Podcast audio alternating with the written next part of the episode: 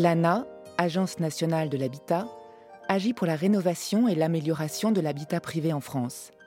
Depuis 50 ans, elle aide les propriétaires dans leurs projets de travaux et accompagne les collectivités dans leur politique d'amélioration de l'habitat privé. En répondant aux besoins actuels de chacun, elle permet à tous de vivre mieux demain. L'habitat dans tous ses états est une série de podcasts qui propose de faire un tour de France et de nous raconter des histoires d'usagers et d'habitats rénovés.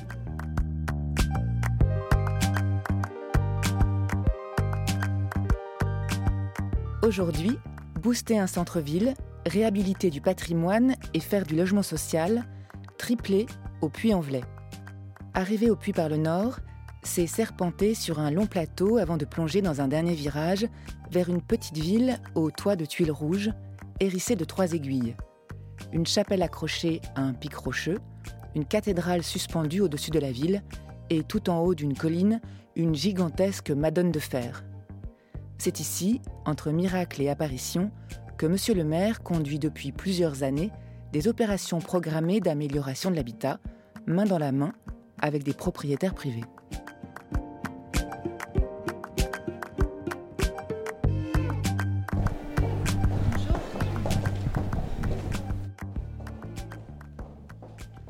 Ce qui nous caractérise le plus, et on est le plus connu maintenant, c'est le départ du Saint-Jacques de Compostelle. On en est très fiers, qui accueille régulièrement au 15 août des fêtes mariales.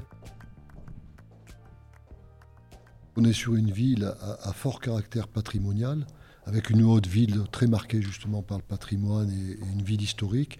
On a un habitat qui, date depuis longtemps et qui correspond plus, qui a mal été entretenu, qui n'a parfois pas été réhabilité du tout, et qui maintenant correspond plus aux attentes des locataires, euh, voire même des propriétaires.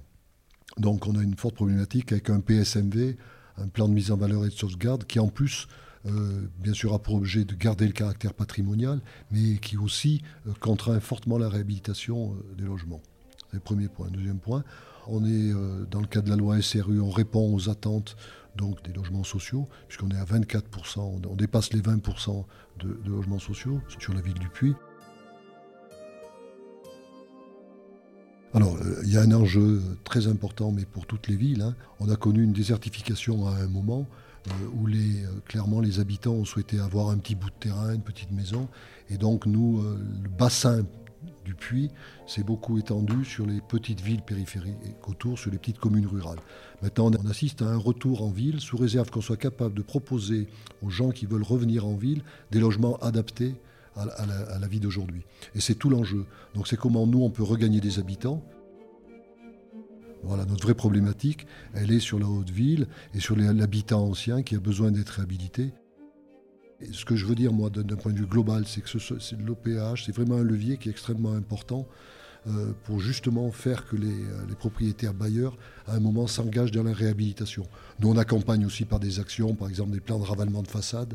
C'est-à-dire qu'à un moment, la ville impose un ravalement de façade sur un quartier. Et ça permet du coup de tenir la ville, d'avoir une ville entretenue. Et si vous avez l'occasion de promener, on a une ville un peu couleur occitane et avec des façades qui sont en permanence rénovées. Et tout ça, ça contribue au bien-être et à la beauté de la ville. Et d'ailleurs, euh, depuis qu'on a mis en place les, rénovations urbaines dans le cadre de l'OPAH, on regagne des habitants. Et ça montre bien que justement, si on est capable de proposer une qualité de logement en adéquation avec les en recherche, on peut regagner des habitants, sachant qu'il faut aussi accompagner ces réhabilitations de logements par une politique d'entretien de la ville, de rénovation de la ville, des places, euh, du stationnement. Et donc tout ça participe à la fois à, la rénovation de la ville et au fait qu'on regagne des habitants.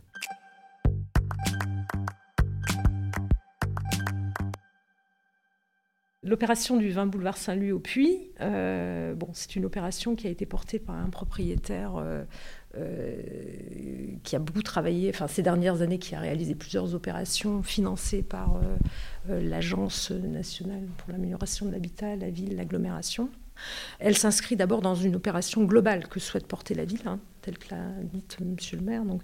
Qui prend la, forme d'une convention d'OPA, hein, d'opération programmée d'amélioration de l'habitat. L'objectif, c'est que l'ensemble des financements publics, que ce soit ceux de l'État via son agence, l'ANA, euh, de la ville et de l'agglomération, se cumulent euh, en direction des propriétaires bailleurs. L'objectif, c'est de faire booster, quoi, si vous voulez, hein, et de simplifier les démarches dans la mesure où euh, ces bailleurs, ben, ils bénéficient d'une assistance, d'une ingénierie gratuite de quelqu'un qui va les aider à monter ces dossiers de demande de subvention hein, et les accompagner dans leurs projets. Depuis 2004, si on fait un petit peu le compte, hein, on a 293 logements qui ont été euh, comme cela aidés, en tout cas réhabilités complètement.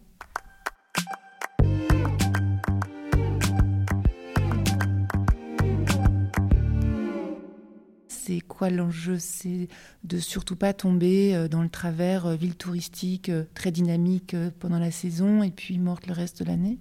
C'est vrai que ça permet petit à petit de, refaire des, des, appartements corrects et de ramener des gens en ville et même des familles. C'est ce qui nous manque le plus sur la ville.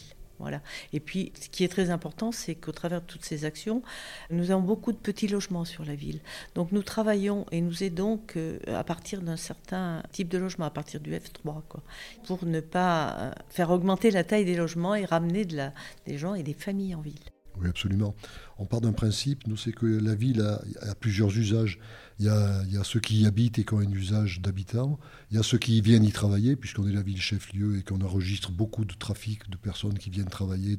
Il y a un usage pour les commerçants. Donc il y a des usages différents de la ville. Et donc ce qu'on essaye de faire sur une ville qui est certes touristique pendant deux, trois mois de l'année, le reste du temps, on essaye de regarder les équilibres entre tous ces usages-là. Il, en faut pour tout le monde et, c'est sur cette ligne d'équilibre qu'on essaye de se tenir. Mais par contre, il faut aussi beaucoup de patience. Et entre le moment où on signe une convention avec l'OPH, euh, c'est une procédure au long cours. Il faut beaucoup de temps, euh, mais, mais, on y arrive. Et c'est vraiment, c'est la ville de demain qu'on prépare. Et il faut qu'on se projette. Là, c'est pas la projection d'un mandat, c'est une projection sur 30, 40, voire 50 ans qu'il faut, qu'il faut avoir en tête.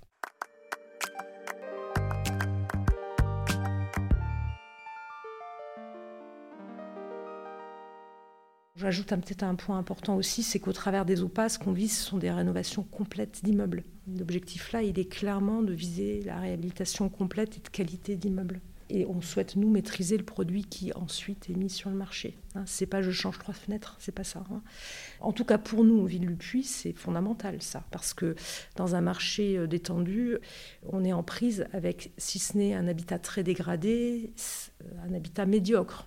C'est-à-dire euh, un habitat qui est en lanière, faiblement éclairé, euh, dont les toilettes sont euh, non attenantes au logement, que sais-je. Enfin voilà, on a un certain nombre de configurations de logements qui auraient été adaptés dans les années 50 ou 60, qui le sont peut-être un peu moins aujourd'hui. Hein. Et c'est ça qu'on aide à travers l'OPH. Donc le principe, c'est effectivement que le propriétaire s'engage à louer sur une durée de 9 ans sur la, base d'une convention qui va fixer, qui va déterminer un plafond de loyer et un plafond de ressources des ménages entrants. Hein. Alors ce plafond de loyer, qui peut être euh, un frein pour certains propriétaires à y regarder de loin, dans les faits, pour des villes euh, telles que les nôtres, euh, le plafond de loyer, il se situe quasiment au niveau du loyer de marché.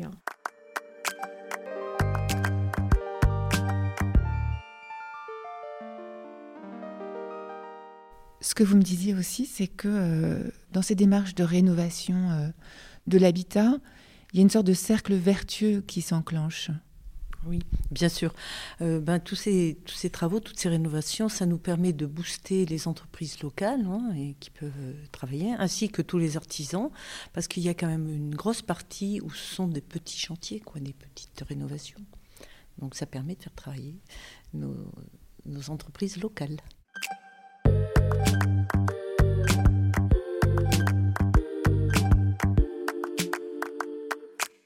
M'appelle Teresa Cruz. Euh, j'étais à Lisbonne et j'arrivais ici avec mes deux enfants. J'ai rejoint mon mari ici au Puy. Au début, c'était un peu compliqué parce que c'est, nouveau. Oh, à Lisbonne, c'est une grande ville. On arrive ici, c'est une petite ville. Avant, on habitait à Hermitage, à Espali, dans une petite euh, maison. Mais je n'ai pas resté là-bas longtemps. C'est loin du centre-ville. Je faisais mes courses euh, à pied avec le bébé dans les poussettes. J'ai cassé deux, trois poussettes. qu'il fallait venir en ville. Aller à Superou, c'était loin. À Auchan, il faut la voiture. J'ai galéré. Monsieur Méjean m'a sauvé. il nous a bien, bien aidés. Il avait retapé un appartement. Ça fait 13-14 ans. Mes enfants étaient encore petits, mais je suis très, très contente. Et mon loyer, ça n'a pas bougé. Tout le temps, pareil. On est en centre-ville, en plein centre. On a tout à côté, on fait tout à pied, on n'a pas besoin de prendre des bus. J'ai fait mon 30 ans, l'école c'est pas loin, la cave c'est pas rien est loin. On fait tout, on n'a pas besoin de voiture. Et je conseille tout le monde pour venir en centre-ville. Est-ce que vous travaillez? Là, j'ai fait un peu auxiliaire euh, de vie. Mais après, comme j'ai eu ma troisième fille, et là, j'ai pas repris. Je fais une, une voisine à côté. Il y a des mamies gentilles, il y a des mamies un peu pénibles, mais ça va.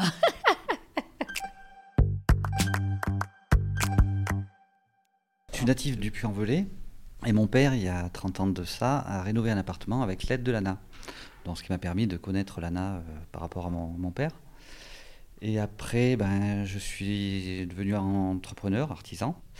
Et de là, euh, on s'est mis à rénover des, appartements, euh, d'une part pour des clients, et puis on s'est dit, ben, pourquoi pas nous Donc du coup, l'aventure s'est attaquée donc, en 2007, le premier appartement, vous avez vu Madame Cruz, qui est toujours en place.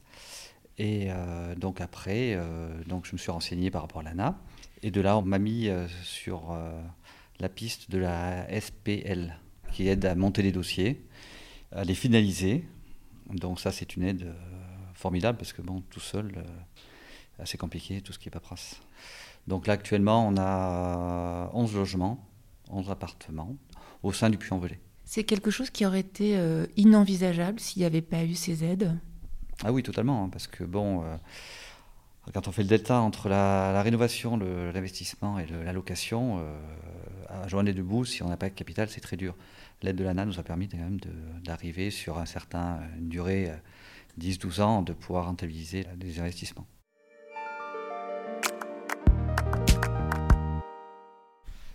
Alors l'achat, donc euh, vu que c'était au début, on trouvait des, des, appartements pas très chers, donc c'était de l'ordre de 35-40 000 euros. Euh, en rénovation, je pense qu'on était dans les euh, 70-80 000 euros de rénovation. Et de là, on a été aidé. Euh, alors celui-ci était très vétuste, donc c'était du conventionné. On devait être à 45% ou voire 50%. Et de plus, euh, les loyers demandés, euh, parce qu'avec l'ANA, il y a un barème à pas dépasser, donc un certain loyer à pas dépasser.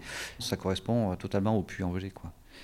Ça serait sur Paris, ça serait différent, mais sur le puits, euh, les loyers sont corrects. On va regarder Allez, on y va.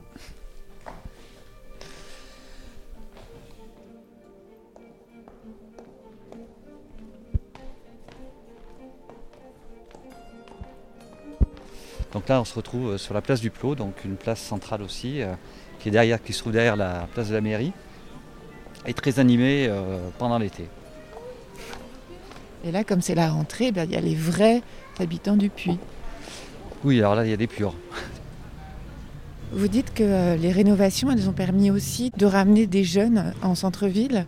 Euh, vous, parmi vos locataires, vous avez quel type d'habitants?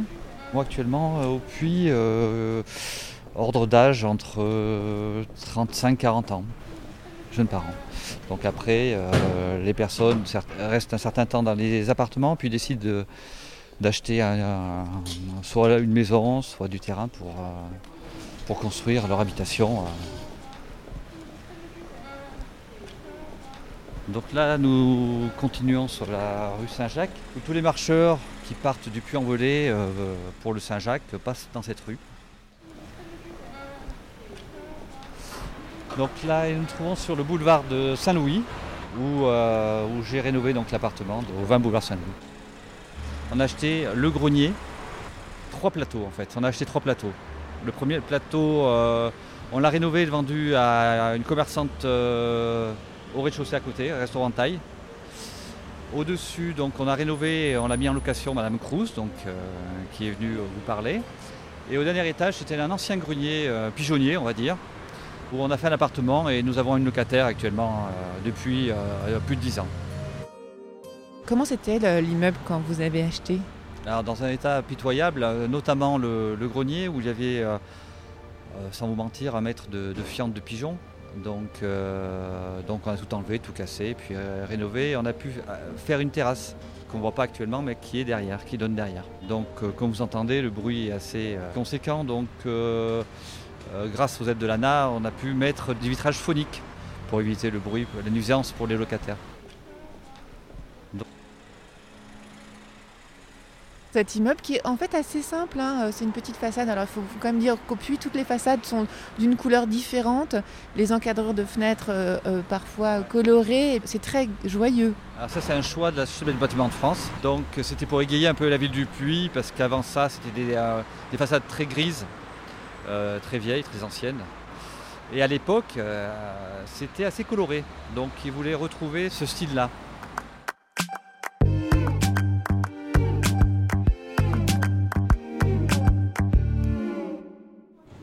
Brigitte Latruc, qu'est-ce que vous faites euh, pour l'ANA?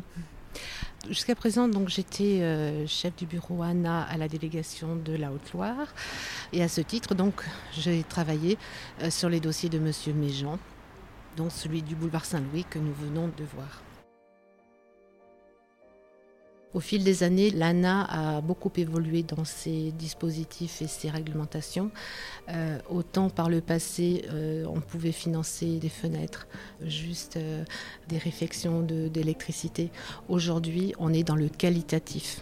Et de fait, cette politique est très bien suivie et même acceptée par les propriétaires, puisque globalement, on a de très belles réalisations. Les propriétaires ont beaucoup changé dans leur euh, façon d'appréhender les choses, à savoir qu'ils réhabilitent des logements un peu comme s'ils avaient envie de vivre dedans euh, ou d'y loger des proches. À la différence d'il y a quelques années où euh, la notion du commercial était beaucoup plus importante. C'était le profit d'abord, tandis que maintenant c'est plus la pérennité du logement, peut-être en vue de le vendre un jour, mais aussi pour le bien-être de leurs locataires.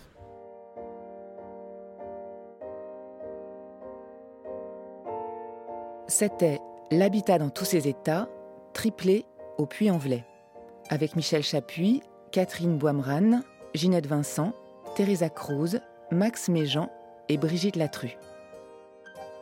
Une proposition de l'ANA avec le Studio Radio France, un podcast de Camille Jusa, réalisé par Massimo Bellini.